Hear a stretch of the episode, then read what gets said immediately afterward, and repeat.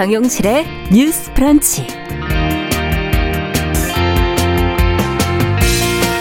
안녕하십니까, 정용실입니다. 최근 한 코미디 프로그램에 등장한 청년 캐릭터가 화제네요. 방어적이고 사회성이 부족한 태도, 말투, 묘사로 지금 논란도 일으켰고 응원도 또 받고 있는 이십 대 여성 주현영 기자라는 캐릭터인데요. 어, 실제와 얼마나 비슷한지, 이런 식의 재현을 또 어떻게 바라봐야 할지 오늘 주간 똑똑똑에서 이야기 나눠보겠습니다.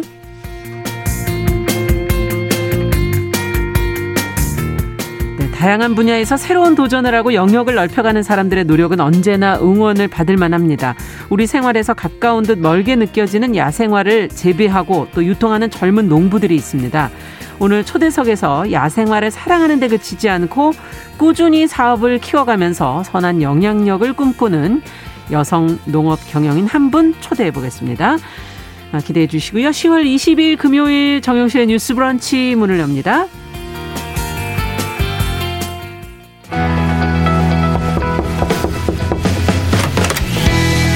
청년 여성의 눈으로 세상을 봅니다. 정용실의 뉴스 브런치 주간 똑똑똑.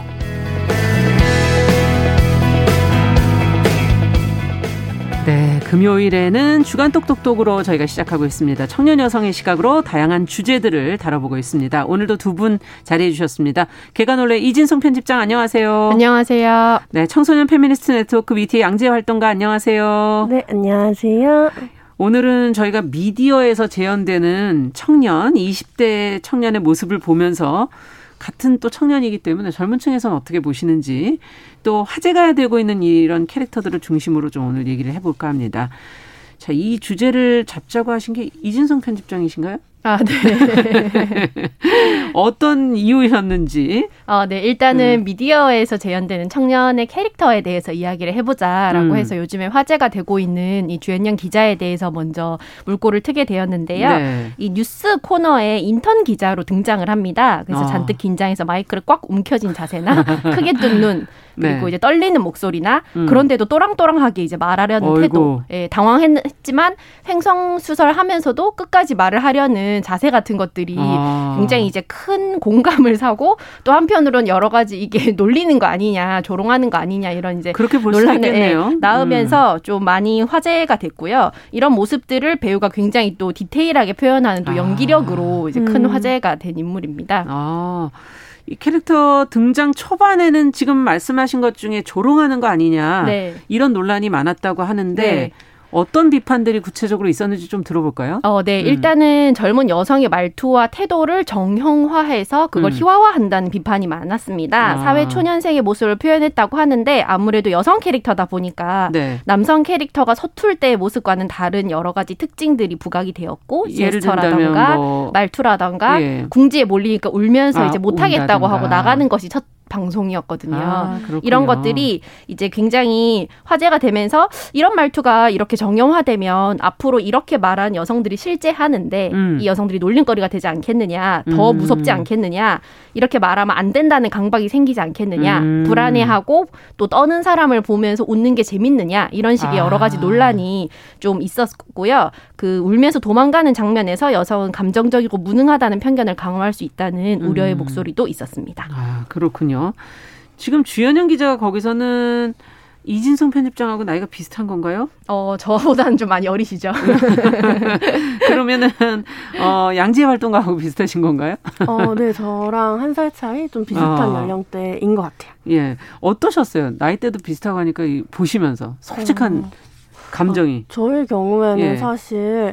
코미디 프로를 자주 보는 편이 아니라서 음. 뉴스로서, 이 논란으로서 그쵸. 이 장면을 처음 보게 됐어요. 네. 그 과정에서는 안영미 희극인님께서 하셨던 예전에 분장실의 강 선생님이라는 코너가 있었잖아요. 아. 근데 그 코너에서는 이것이 되게 어떤 기존 사회의 어떤 기성세대와 음. 이 기성세대의 어떤 소위 꼰대적인 면모들을 잘 풍자했다고 비판을 받는데, 네. 아, 아, 되게 극찬을 받는데, 네. 그것에 비해 왜 이 어, 코너는 논쟁이 될까를 좀 고민했던 것 같아요. 음. 근데 그것에서 저의 고민은 어, 이 분장실의 강 선생님은 권력을 가진 사람들이 웃기는 사람들, 우스운 사람들이었는데 아. 지금 이 코너에서는 사실은 권력을 가지지 못한 이들의 어리숙함, 미숙함이 웃음의 대상이 된다는 아. 게 되게 좀 저는 씁쓸한 대목이네요. 네, 씁쓸한 대목이기도 아. 했고 실제로 제 주변에서 네. 활동하는 여성 청소년들이나 청년들도 말하기의 압박감을 굉장히 많이 느끼는데요. 아. 근데 그것은 사실 내가 그 말하기 시작할 때 내가 타인에게 오해될 수 있고 기대에 부응하지 못할 수 있다는 두려움, 아. 좀 즉 평가받는 위치에서 오는 고난이었다라고 생각을 하거든요. 예.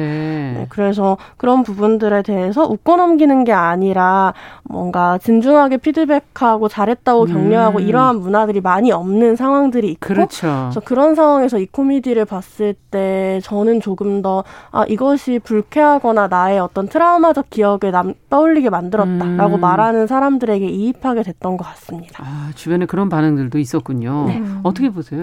어, 저는 처음엔 일단 연기자의 디테일이 굉장히 뛰어나서 일단 처음엔 웃었고요. 네. 그걸 재현하는 방식이라든가 이런 것들이. 네. 그런데 이제 이 주현영 기자가 보여주는 많은 디테일이 학교나 취업 동아리에서 배운 대로 굉장히 틀에 아. 박혀있는, 그래서 이런 것들을 한 번이라도 연습하거나 배워본 사람이라면 누구나 바로 음. 아 저거 하고 웃을 수 있는 아. 요소들이 사실 아니, 있거든요. 배우는 데가 있어요? 그런 것들이 요즘에는 취업 때문에 다 연습을 취업 동아리 예, 이런 데서 합니다. 예, 아. 면접 스터디 이런 데서 다 예. 배운 대로 이제 혹은 이제 발표 수업 같은 데서 음. 많이 맞닥뜨리게 되는데요. 이를 두고 자기 자신의 모습을 보는 것 같아서 공감성 수치가 느껴진다거나 음. 아니면 너무 현실적이어서 웃기다 하는 사람도 있었고 예. 반면에 이 사람이 바로 같은 이유로 너무 현실적이어서 같은 이유로 자기 어떤 불안했던 상황이 떠올라서 좀 혹은 그 사람이 네, 그럴 수밖에 없는 마음이 이해가 가서 짠하거나 슬프다는 아. 반응도 좀 있었습니다. 네, 음.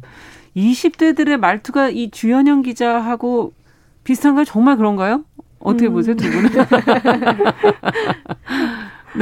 어, 그러게요. 저도 사실 이 공감성 수치라는 얘기 들으면서 사실 저도 이 코미디에서 위로받기도 했던 것 같거든요. 어. 어떻게 보면은 네. 이런 미숙한 말하기는 어디를 가서 말하면 안 될 흑역사. 아, 음. 나 그랬던 적 있었지. 아. 이 정도의 흑역사로 여겨지는데 내가 흑역사로 느껴졌던 어떤 지점을 누가 공공연하게 드러내서 어. 어, 티비에서 보여준다는 것, 그리고 그 밑에 댓글들로 아, 나도 늘 그런데라는 댓글이 달린다는 것에서 아. 나만 겪는 게 아니구나라는 어떤 마음들을 느끼기도 했는데요. 음. 어, 근데 저는 한편으로는 이게 되게 어떤 여성화된 방식의 표현이라는 점이 어렵기도 했어요. 일종 시종일관 좀 손을 모으고 방송을 한다거나 그렇죠. 이런 것이 사실 남성이었으면 사회초년생이어도 드러나지 않았을 모습들이라고 아. 생각하고 사실 여성이 이런 경험들에서 사회초년생임을 감안하더라도 더 많이 위축되고 아. 더 많이 평가받는 위치에 처하게 되기 때문에 네. 더더욱 남성들보다 눈치를 많이 보거나 긴장할 할 수밖에 없는데 음. 어, 그런 것들에 대해서 이 코미디 안에서 조금 더 충분히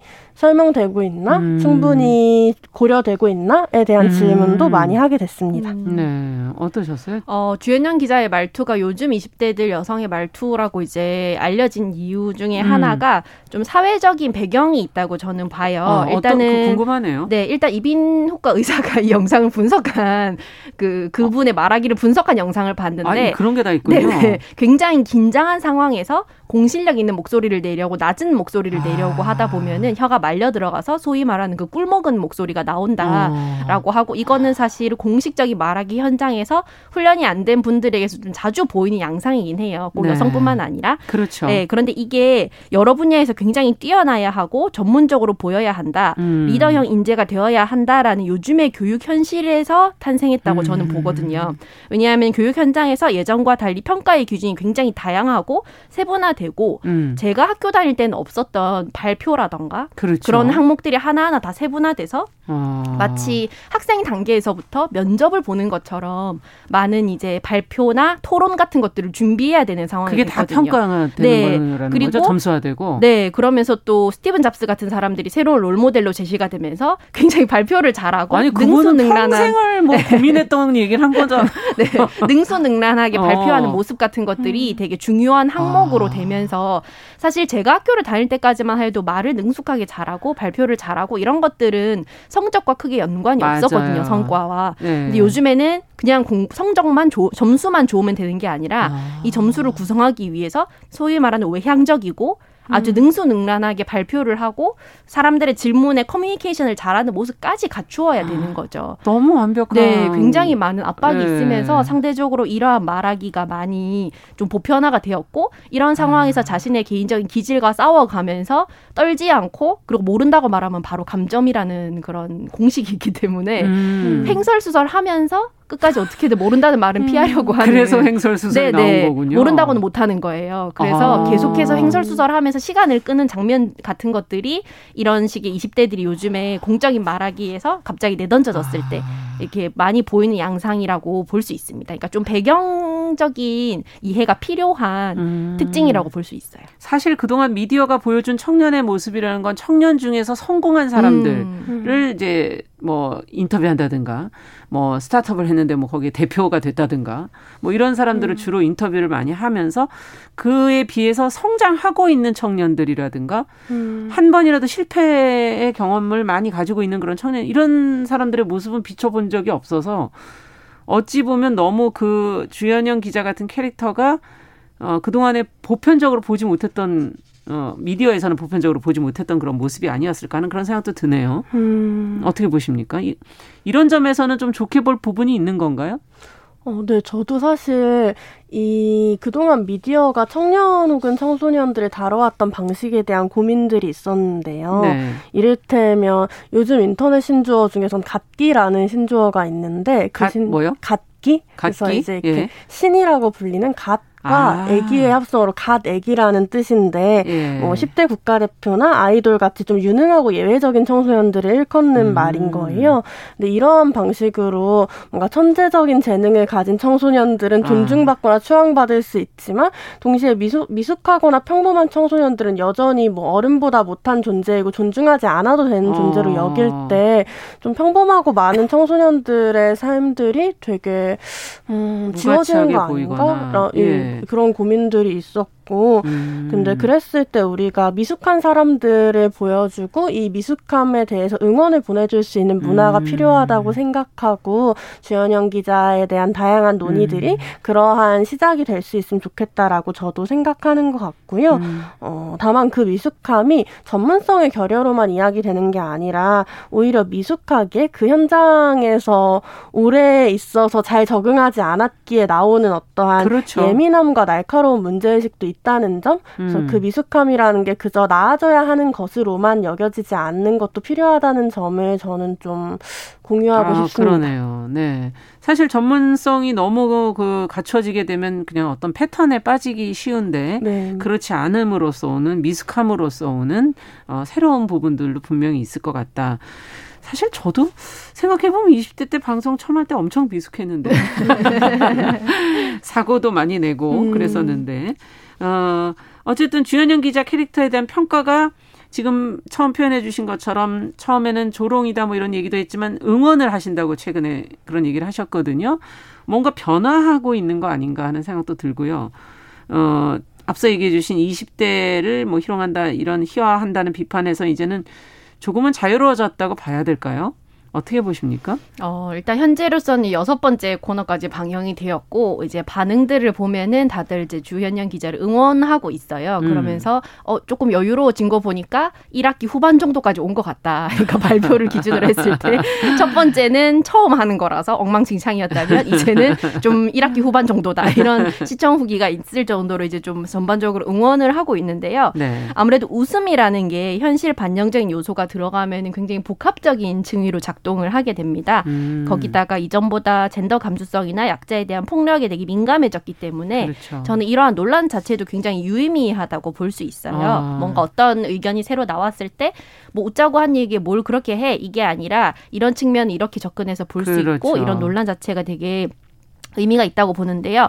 웃음의 정치적인 요소를 따지자면은 사실 음. 단순히 누군가를 불쾌하게 만들었다, 슬프게 만들었다는 감정적 수신 차원을 넘어서 음. 그 웃음이 어떻게 구성되는가를 봐야 되거든요. 아. 그래서 이십 대 여성의 말투나 태도를 대상화하고 정형해서 웃음거리로 만든다는 비판도 충분히 타당한데 네. 이 쇼 안에서 주현영이 어떤 사람으로 기능하고 있고 음. 이걸 보는 사람들이 주현영 기자라는 캐릭터에게 어떤 감정을 가지게 음. 되는지가 사실 핵심이에요. 그렇죠. 그래서 어려운 대답을 잘해낸 뒤에는 또 응원을 하기도 하고 시청자들 별것 아닌 일에 뿌듯해하는 얼굴을 보면서 어, 좋은데 약간 열받는다라고 약간, 약간 장난스럽게 네. 하는 이런 반응들도 있는데 재현, 이러한 재현이 비하와 조롱이 목적인지 아니면 음. 현실의 디테일을 잘 캐치해서 이를 쇼적으로 잘 재구성했을 때 공감과 극적 재미를 끌어내는지 이런 거는 음. 코너 자체의 메시지와 그리고 그 코너 안에서 여러 인물들 간의 합 그리고 이걸 보는 시청자들의 반응을 통해서 그렇죠. 총체적으로 구성이 되는 거거든요. 아. 한편으로는 이렇게 미숙한 여성을 계속해서 내보낼 수 없다면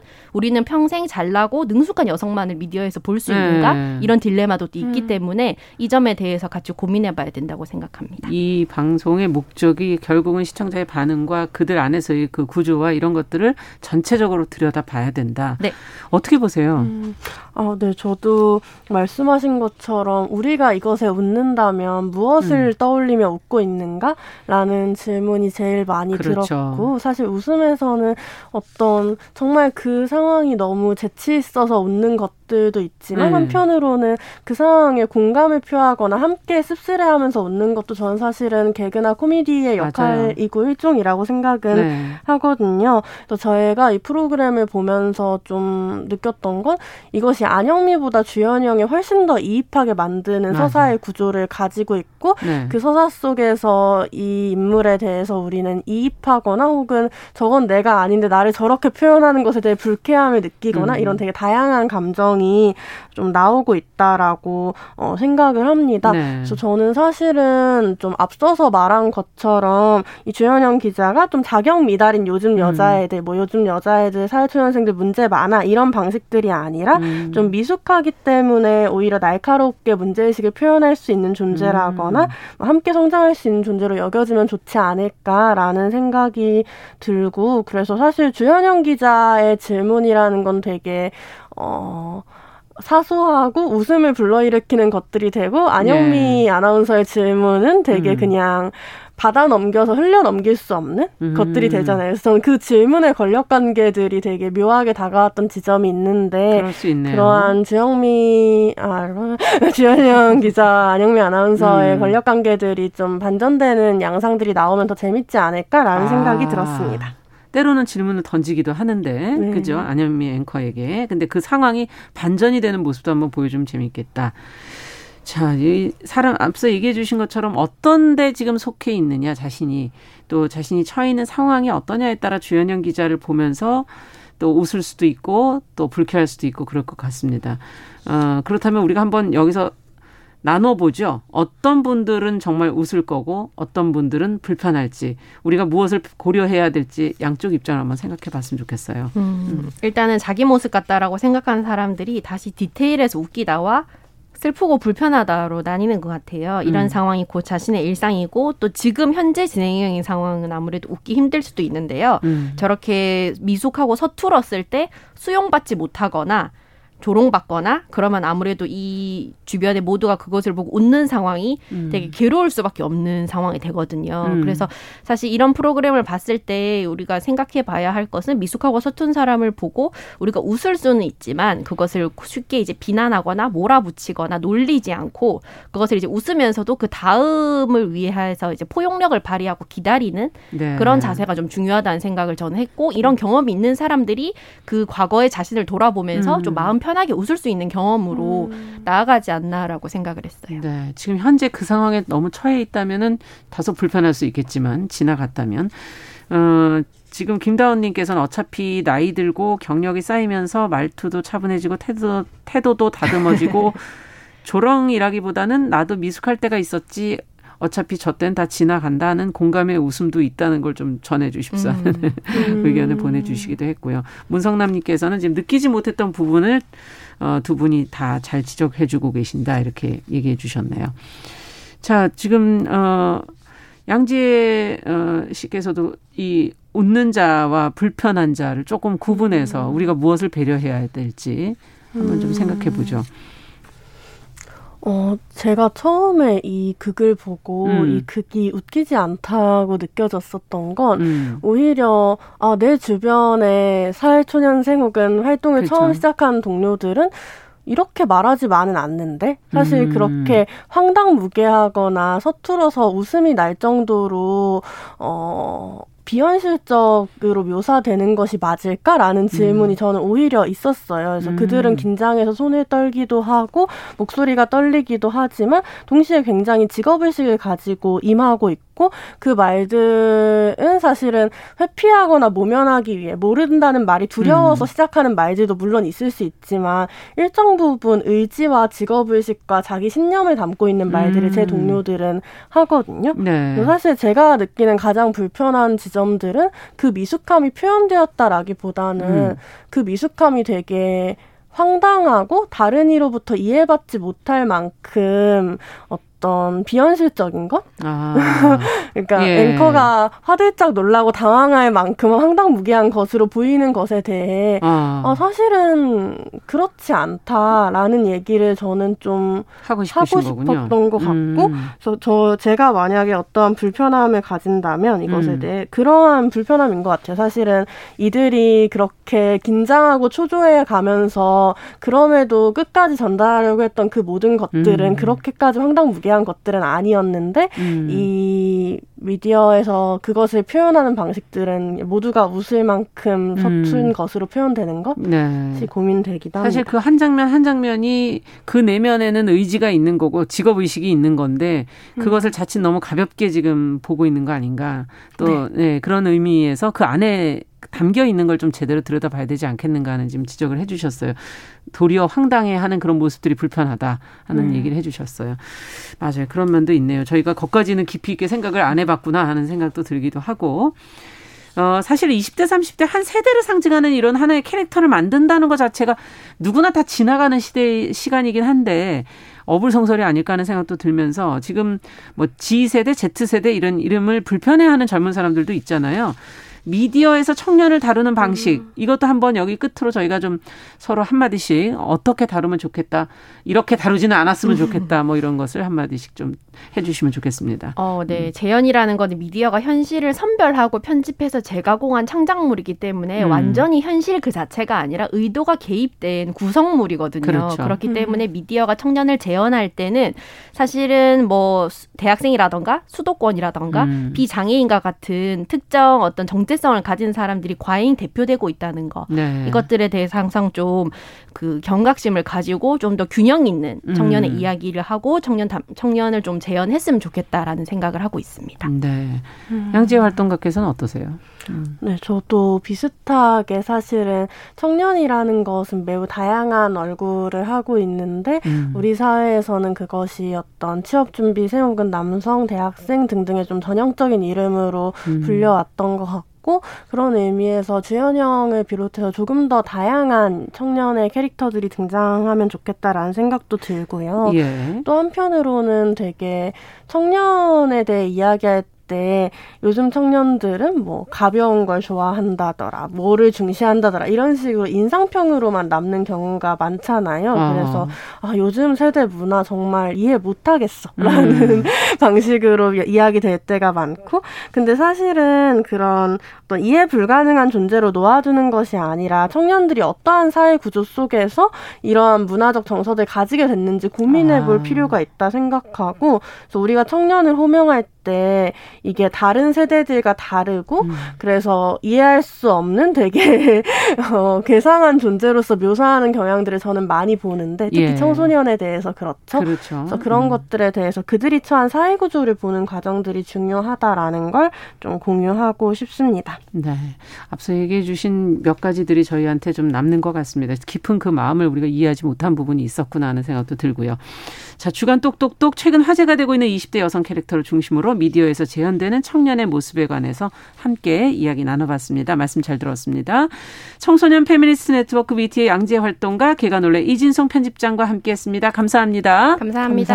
감사합니다. 자, 정용실의 뉴스 브런치 일 부 마치고 잠시 후에 저는 돌아오겠습니다. 열한 시 삼십 분부터 일부 지역에서는 해당 지역 방송을 보내드리겠습니다.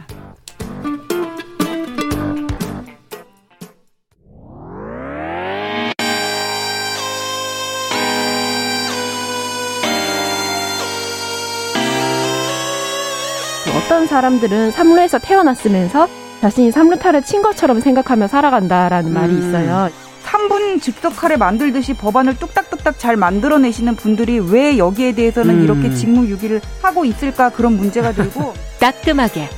이 여성 팬티에 달려있는 정체불명, 의미불명의 리본에 대해서 생각을 하게 됩니다. 도대체 이 아이는 왜 있는가. 경쾌하게. 정말 그런가요? 외신도 당황한 거죠. 이 사건을 보고 예. 도대체 한국에서 무슨 일이 벌어지고 있는 거냐. 음. 이거 한국의 성보수주의 때문 아니냐. 할 말은 하면서 같이 고민해보면 고민해보겠습니다. 세상을 보는 따뜻한 시선, 정용실의 뉴스 브런치. 네, 정용실의 뉴스 브런치 듣고 계신 지금 시각 열한 시 삼십일 분입니다. 금요일에는 다양한 분야에서 활동하는 여성들 만나보고 있습니다. 그, 금요 초대석.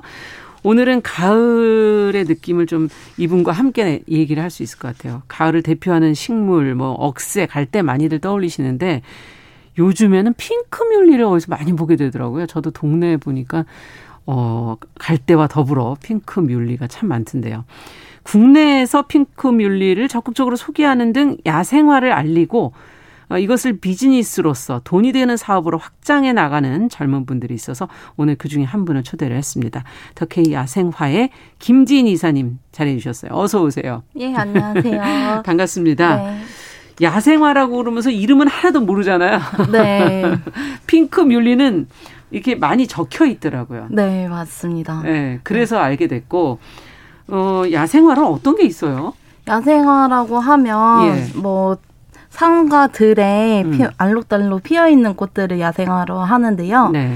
어, 대부분 야생화들은 이제 도로가나 공원에 조성이 많이 되어 있었어요. 아. 근데 예를 들면 노란색에 봄에 노랗게 피는 금계국이나 작은 거, 자잘한 네, 거요? 자잘하게 아. 지나다니면서 막 노란색으로 물들어 있잖아요. 맞아요. 그 꽃의 이름은 금계국이라는 꽃이고요. 금계국. 네. 네. 그리고 뭐 여름에는 소나무 밑에 보라케 알맹이가 네. 열리는 게 있어요. 예. 그건 맹문동이라는 어, 야생화이고. 한약재인데? 네, 맞아요. 한약재로도 네. 쓰는데요. 저희는 지피식물로서. 꽃이 또 예쁘군요. 네, 꽃처럼 이제 보라색으로 열매가 맺려서. 아, 그 열매가. 네. 아. 그래서 그것 또 예쁘고, 그리고 이제 가을에는 음. 지금 유행하는 핑크뮬리랑 네. 구절초 종류들. 구절초는 네. 어떻게 생겼습니까? 네, 하얀색으로 생겼고요. 아. 네, 저희 농장에서는 이제 개량해서 음. 이제 빨간색 구절초, 분홍색 구절초, 노란색 구절초, 그리고 오. 이제 주황색 구절초까지 다섯 가지 품종을 재배하고 있어요.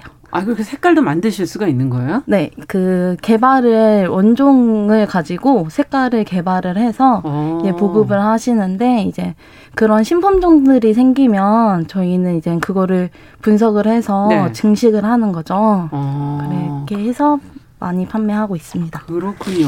그냥 네. 야생화는 야생에서 이렇게 가져다가 저희는 그거를 이렇게 어, 저희 가까이에 갖다 주시는 역할만 하는 줄 알았더니 품종 개량도 하시고 네. 네, 개발도 하시고 하는 역할까지도 하고 계시는 거군요. 네. 근데 더케이 야생화가 야생화를 사랑하는 청년들이 모여서 설립한 법인이다 이렇게 들었는데 네. 일단 법인 소개를 좀 그럴싸하게 해 주시죠. 네. 네. 저희 더케이 야생화는 음. 야생화를 사랑하고 키우고 재배하고 음. 있는 청년들이 모여서 지금 운영을 하고 있습니다. 저희 홍성현 대표님이 이제 주축으로 아. 많이 재배를 하고 계셨고요. 예. 그리고 저는 거래처 사장님이셨던 홍성현 대표님과 뜻을 맞아, 맞춰서 예. 저희 일 차 생산하는 농가가 유통까지 다이렉트로 해서 더 수익을 안정적 이고 그리고 극대화하기 위해서 아. 모이게 되었고요. 그리고 작년부터 저희가 온라인 쇼핑몰에 입점을 많이 했어요. 그렇군요. 온라인 파트를 또 담당해 주시는 부장님이 또 계시고 네 계시고 그래서 음. 저희가 다 지금 스물네 살부터 마흔 살까지, 마흔세 살까지. 음, 요즘에 청년이 네.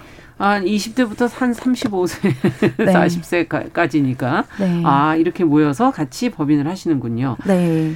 그러니까 일 차 농가에서 바로 판매가 되는 건가요? 네. 직거래가 되는 거네요, 그러면? 네, 일종의? 직거래를 하고자 저희가 음. 법인을 설립을 하게 됐고요. 음. 그리고 일 차 생산자가 유통까지 겸하게 된다면 고객분들한테 그리고 조경 현장분들한테도 더 자신 있게 새로운 품종을 적극적으로 아. 추천을 해드릴 수 있고요. 그래서 핑크뮬리도 저희가 많이 재배를 해서 어. 유행을 하게 되었습니다. 네. 네. 근데 야생화라는 시장이 뭐 형성이 돼 있어요? 지금 다른 음, 어, 것들도 시장에 어, 일부는 없는 것도 있지 않나 이런 게 생각이 드는데. 네, 맞아요. 일반적으로 야생화 시장은 누가 사시나? 어, 아직 크지도 않고요. 네. 네. 구매층은 이제 관공서분들, 그리고 어. 공원, 아, 녹지나 공원. 아파트 조경. 조경. 네. 네. 이런 골프장, 현 건설원장, 이런 쪽으로 매년 납품이 되고 있어서. 개인이 시장이, 아니고 기업이네요. 그러니까 주로? 네. 주로 기업이었는데, 음. 그거를 이제 타개하고자 저희가 작년부터 법인 설립하고 온라인 쇼핑몰로 지금 개인 소매분들한테 많이 판매를 하고 있고요. 그러다 보니까 이제 카페분들, 음. 네, 조경 개인 정원 하시는 분들, 아, 주택에서 네. 네, 그런 분들도 구매를 많이 해주시고 있어요. 아, 그렇군요. 네. 근데 어떠세요? 지금 이렇게 좀 한정되다 보면 네. 사업적으로 괜찮아요? 어... 돈이 돼요?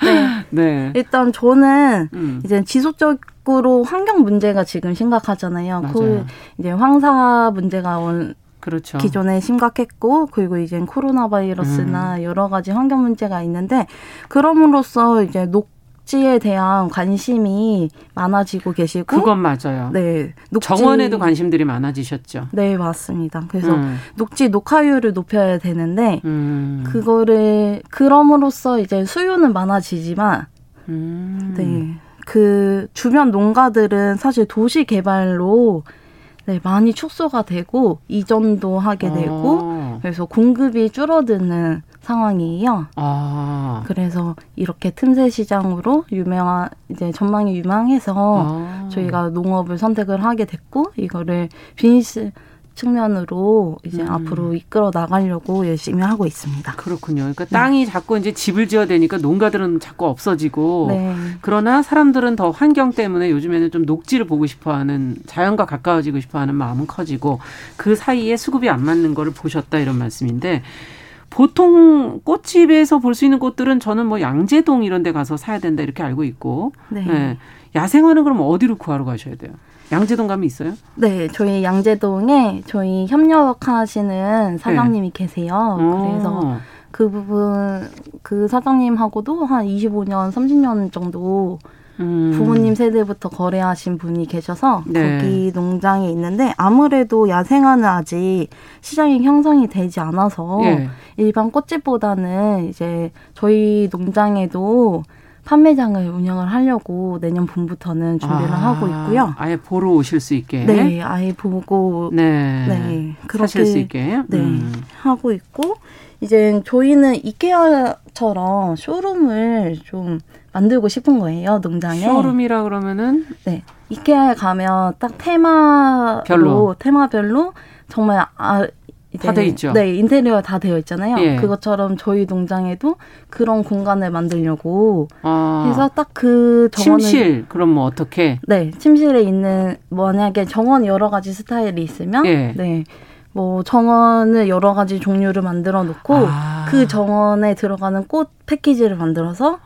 한꺼번에 사가실 수 있게. 수 있게. 네, 그런 거를 지금 생각을 하고 있어요. 베란다에 뭐 예를 들면 네. 농 어.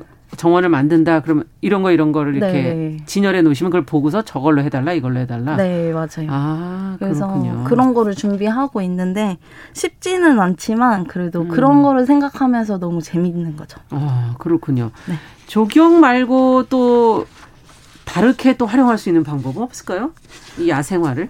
저희는 사실 음. 식용꽃을 재배를 생각을 아. 하고 있고 제가 귀농을 하면서 체험농장을 운영하면서 이제 시금꽃으로 재배 체험이랑 꽃 비빔밥이나 꽃 비빔밥. 네, 그리고 그 꽃의 모형을 유지하면서 사탕 틀에 해서 음. 캔디도 만들고요. 캔디. 예. 네, 젤리도 만들고 꽃차도 오. 만들고 네, 그런 체험을 하려고 준비를 했고요. 예. 그리고 지금은 스마트 화분. 스마트 화분 이건 뭐예요? 네, 지금 스마트 화분은 이제 거기 화분 내에 음. 그 습도랑 온도나 이런 걸 체크를 해줘서 물량 을 체크를 해줘서 아. 이제 게이지가 보이는 거죠. 수치로 아, 그럼 좋겠네요. 물 이제 좀 더 줘야 된다. 지금 네. 건조하다. 네. 아 그런 것도 지금 개발을 하고 계시고 네. 여러 가지 상품 역시 젊은 분들이 모여서 다양한 상품들을 만들고 계시는구나 이런 생각이 드네요. 꽃 비빔밥, 꽃차는 저도 본 적이 있는데 네. 예 캔디 젤리까지. 근데 본인은 김지인 이사님은 어떻게 하다가 이 야생화 사업을 하게 되셨습니까? 어, 저는 사실 세무회계 전공을 했어요. 너무 관계없는 분야인데? 네, 관계없는 부분이지만 예. 세무회계를 선택했을 때도 모든 기업의 회계 정부, 돈 관리는 하잖아요. 그럼요. 그래서 그 회계 전공을 했는데 이제 어떻게 우연한 기, 기회가 돼서 농업회사법인에 근무를 하게 된 거예요. 예.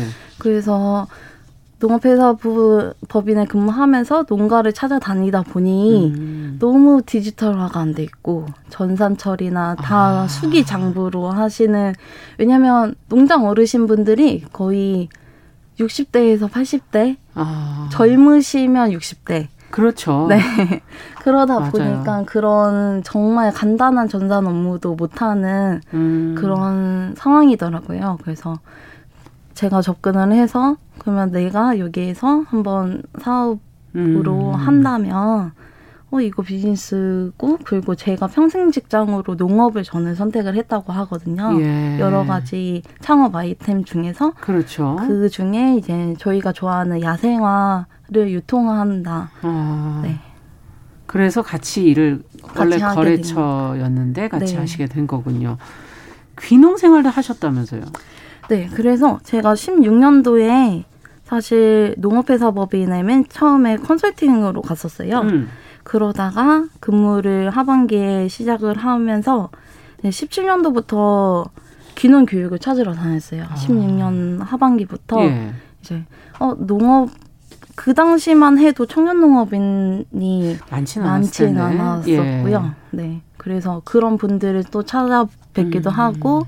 이제 청년 여성 농업인 협동조합이나 네, 청년 농업인 연합회 이런 사설 그 단체들이 있어요. 음. 그러니까 그 청년들이 모여서 만든 음. 네, 모임이 있어서 그런 데에 음. 총회도 가보고 그래서 열심히 다니셨네요. 엄청 열심히 다니고요. 교육이나 이런 것도 이제 회사 휴가를 내고 이박 삼일 어. 평일에 그 농가 체험 프로그램도 참여도 음. 하고 그리고 주말에는 이제 귀농귀촌 센터들 다니면서 야. 네 그렇게 준비를 했습니다. 아니 왜 그러셨을까? 보통은 귀농이라는 것은 이제 퇴직을 좀 앞두거나 그래서 이제 좀 자연에 가서 살아보고 싶다 이런 생각을 하는 나이 드신 분들이 많이 좀 하는 한동안 붐이었었잖아요. 네, 맞아요. 본인은 무슨 이유셨어요? 귀농의 계기가? 저는 평생 직장. 그러니까 어, 이렇게 생각하시는 분 흔치 않은데. 네. 네. 왜냐하면 저 제가 이제 공부하고 자랐던 시가 안산시예요. 음.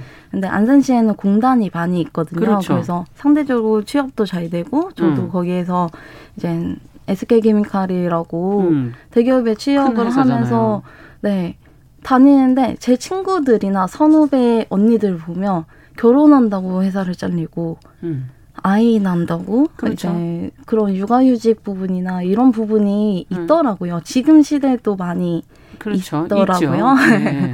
네, 그래서 그런 걸 생각하면서 오. 저는 이거를 비즈, 아이를 양육하면서 그, 결혼을 아직 안 했지만 음. 결혼을 하고 아이를 양육하더라도 이거는 내가 평생 직장으로 내 커리어를 쌓으면 음. 여기에서 빚을 볼 수 있겠구나. 음, 사람도 많지 않고 내가 네. 시작하는 거니까 예, 이 분야에서는 쭉 갈 수 있겠구나. 네. 오, 야무진 생각을 하셨는데 그래서 준비하고 행동으로 옮기는 과정에서 느끼셨던 귀농을 하려고 깨달은 점, 괴리 뭐 이런 건 어떤 게 있을까요? 어, 일단 농업을 한다고 하면 다 환영을 해주실 줄 알았어요. 음, 그러니까 안, 안 하는 분야에 들어가시는 거니까. 네, 근데 일단 농업을 하기 위한 제반적인 그 문서 처리와 절차와 그런 부분이 생각보다 정말 어렵더라고요. 그래요? 일단 뭐 땅을 사는 거와 땅 샀을 때 이제 아. 사업계획서와 이제 은행과의 관계나 이제 시청 농업정책과 선생님들이 근데 잘해주세요. 시청 음. 선생님들은 농업을 한다고 하니까 음, 농업 도와주시려고 하시는데 이제 은행이나 다른 타 기관 부서는 그렇죠.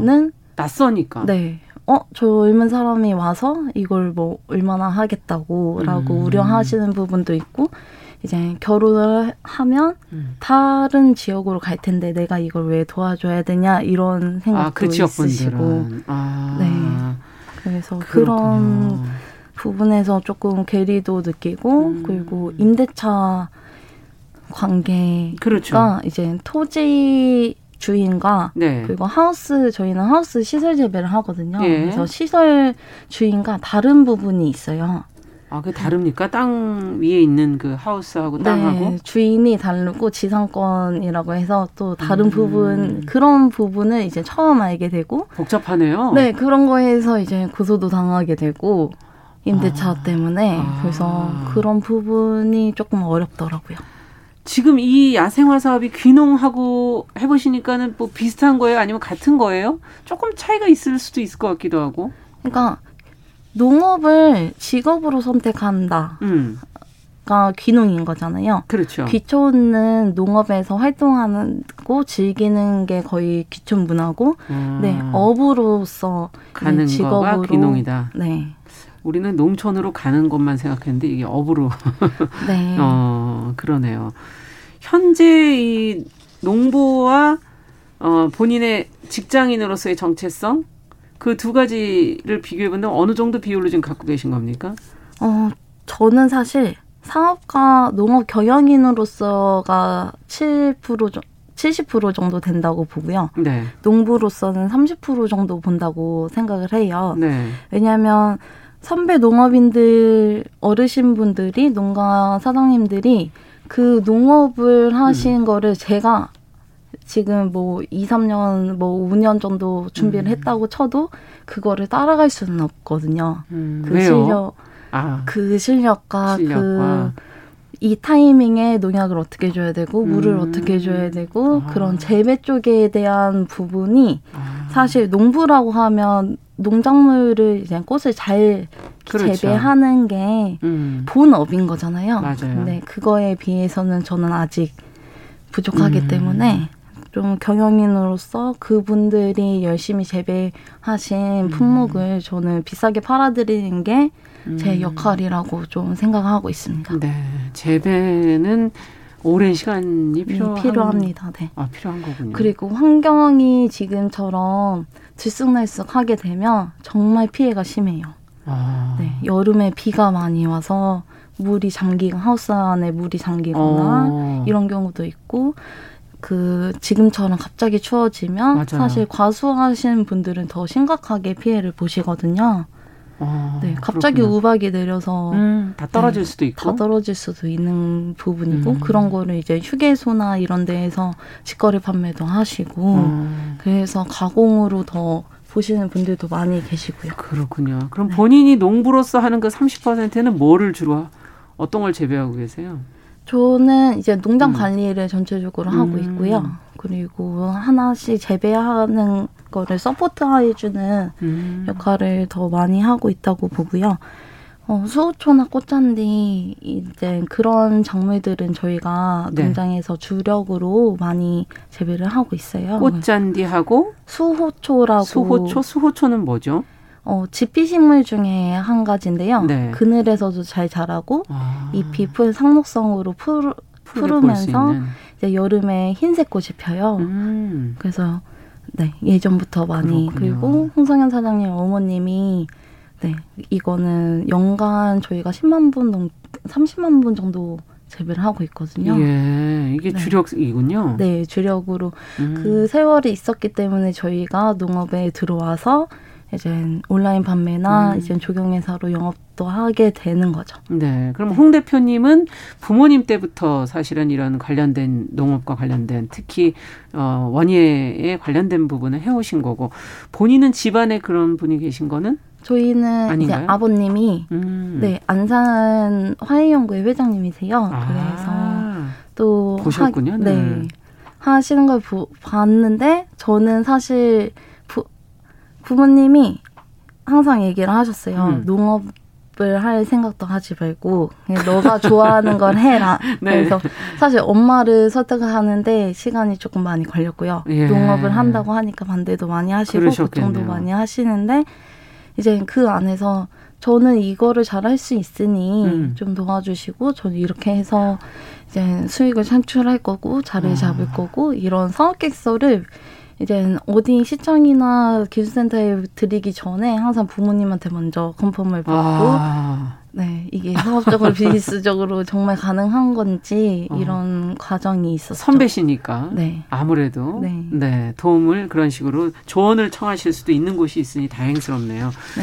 자, 근데 어, 야생화 사업과 야생화 자체의 매력은 어디 있다고 보세요? 해보시면서. 어, 야생화 자체의 매력은 꽃이 지더라도 판매를 할 수 있고. 아, 그런가요? 네. 꽃이 음. 파, 꽃이 열리기 전에 일반적으로 출하를 해야 되거든요. 음. 그래야지 상품성 가치가 있기 그렇죠. 때문에. 근데 꽃이 지더라도 판매를 할 수 있는 게 해를 묵을수록 더 풍성한 꽃을 볼 수 있어요. 아. 네. 그렇기 때문에 네. 그게 아. 가장 매력적이라고 그렇군요. 저는 생각을 하고 그리고 이제 보온 작업이나 노지 활동에서 음. 야생화를 심어두고 음. 또 그 자리에서 내년에 네. 또 내년에 음. 어 이거가 꽃이 피 언제 피지 고민을 하, 지켜보시다가 꽃이 피면 그 진짜 야생화 종류들은 꽃이 작은 아기자기한 맞아요. 것들이 더 많거든요. 네. 그 매력이 어 얘가 언제 어느새 이렇게 꽃이 열렸네 폈네 이제. 어. 그렇게 보는 게 너무 예쁜 것 같아요. 예, 맞아요. 그 네. 야생화가 그냥 저희가 사서 보통 꽂거나 심는 그런 꽃들하고 또 좀 다르죠, 완전히. 예, 자연에 네. 더 가까운 그런 느낌이 있고. 예, 몇 년 전부터 그 핑크뮬리라는 야 야생화를 가을에 이렇게 막 펴서 화제가 많이 됐는데, 어 핑크뮬리를 국내에서 재배한 일 세대가 바로 여기라고. 네. 음. 일단 국내에 가지고 온 거는 다른 예. 선배 농장 하시는 음. 분들이 가지고 오셨고요. 아. 그거를 이제 사업성으로 저희가 대량 재배를 해서 유통을 하는 거는 저희가 거의 됐고. 일 세대라고 보시면 자부심이 되고. 있으시겠네요. 네. 왜냐하면 노지 신품종을 찾아서 저희도 다니는데 음. 노지에 먼저 키워보고 있었는데 밭에서 재배를 하는데 너무 핑크색이 굴라치로 음. 너무 신기하고 왔다 갔다 하시는 이제 일반 분들도 이게 뭐냐고 하면서 사진 찍고 그래서 아. 어 이거 되겠다 아하. 싶은 거죠. 그래서, 그래서 반응을 보신 거군요. 네, 그러면서 이제 조경업체 이제 친한 거래처 분들한테 이런 신품종이 있는데 음. 한번 써봐라 해서 추천을 직접 하게 되고 네. 그러면서. 하게 됐는데 지금은 조금 올해는 아쉬운 게 작년에 이제 생태계 위협을 하는 이종으로 판단이 아, 맞아요. 그런 기사가 있었어요. 기사가 있었어요. 음, 그래서 어떻게 된 거죠, 그거는? 그거는 사실 저희는 이거 십여 년, 십여 년 뭐간 키우는 생산자 입장으로서 네. 노지 월동이 잘 되고 잘 음. 퍼진다, 생태계를 위협할 정도로 생명력이 강하면. 저희가 그, 그 값어치가 점점 떨어지게 되고요. 음. 생산을 하는 의미가 없어지거든요. 네. 근데 그거와 전혀 상관이 없고 씨앗이 미세해요. 음. 핑크뮬리를 보시면 막 수술이 작게 열려 있잖아요. 음. 그렇기 때문에 씨앗 발화가 잘 안 돼. 자연적으로 잘 안 되고. 음. 그런데 이제 언론에는 그렇게 나왔군요. 네, 그렇게 나와서 좀 속상, 속상. 아. 네, 많이 속상합니다. 그렇군요. 네. 가을에 그러면은 꼭 소개해주고 싶은 야생화가 있다면 한 가지만 저희 오늘 시간에 좀 소개를 해주시죠. 저는 슈케라라는 식물을 소개해드리고 싶은데요. 슈케라. 네, 슈케라는 지금 잎으로 음. 보는 식물이고요. 네. 네, 여름에 꽃대가 올라와서 하늘하늘 피지만 음. 대부분 잎으로 보는 거예요. 그래서 음. 색상도 엄청 다양하고. 어, 잎의 뭐, 색상이. 네, 잎의 색상이 강. 네, 다양하고 음. 인맥의 무늬도 다양해요. 음. 그래서 저희가 이거는 네덜란드에서 직접 수입을 해서 네, 재배를 하고 있고요. 그래서 업무가 끝난 시간에 음. 이제 구글이나 서칭을 계속하면서 음. 신품 중 어떤 거를 또 국내에 들여와서 음. 키워볼까. 내 눈에 예쁜 거 다른 사람이 이제 직원분들의 음. 이제 선택을 받은 아이들이 음. 이제 일 년에 한 번 정도 수입을 들어올 수 있거든요. 아. 그래서 그때 타이밍을 보고 새로운 품종들도 네, 새로운 품종을 계속 개발을 하고 있습니다. 그렇군요. 앞으로 저희도 이제 좀 들어가서 보면서 관심을 가져봐야 될 텐데, 저희 농업 분야에 지금 도전하고 싶어하는, 새로운 분야에 도전하고 싶어하는 청년들이 있어요. 어떤 조언을 해 주실지 먼저 간 선배로서 조언을 부탁드립니다.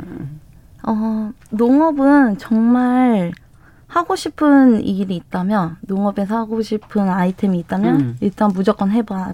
무조건? 네, 네. 무조건 해봐라. 이건 네. 무슨 해보고 의미예요? 후회하더라도 음. 무조건 해봐라. 어. 왜냐하면 그만큼 다른 직종이나 다른 사업에 비해서 농업은 길이 많이 열려 있고요. 예. 새로운 도전을 한다면 이제 네, 돈이 없어도 할 수 있는 사업들도 많이 있고, 그래요? 그런 지원 사업이나 여러 가지 많이 있으니까 머리로만 판단하지 말고 일단은 실행해보자. 어. 네. 무조건 해봐라. 네, 관심만 무조건. 있다면. 네. 네. 길이 있다. 돈이 네. 없어도 된다. 네. 네. 지원 사업들도 잘 찾아보면 도움을 받을 수 있다. 앞으로도 어, 저희가 계속 야생화를 국내에 많이 소개해 주시고 가까이서 자연처럼 대할 수 있게 되기를 기대하겠습니다. 오늘 나와주셔서 감사합니다. 네, 감사합니다. 네. 금요초대석, 야생화를 사랑하는 청년들이 모여서 만든 법인 더케이 야생화의 김지인 이사와 이야기 나눠봤습니다. 자, 정용실의 뉴스브런치 이제 마쳐야 될 텐데요. 일요일에는 뉴스브런치 부설 심리연구소, 평일에는 뉴스브런치 이렇게 방송이 됩니다. 어김없이 열한 시 오 분에 만나 뵙겠습니다. 감사합니다.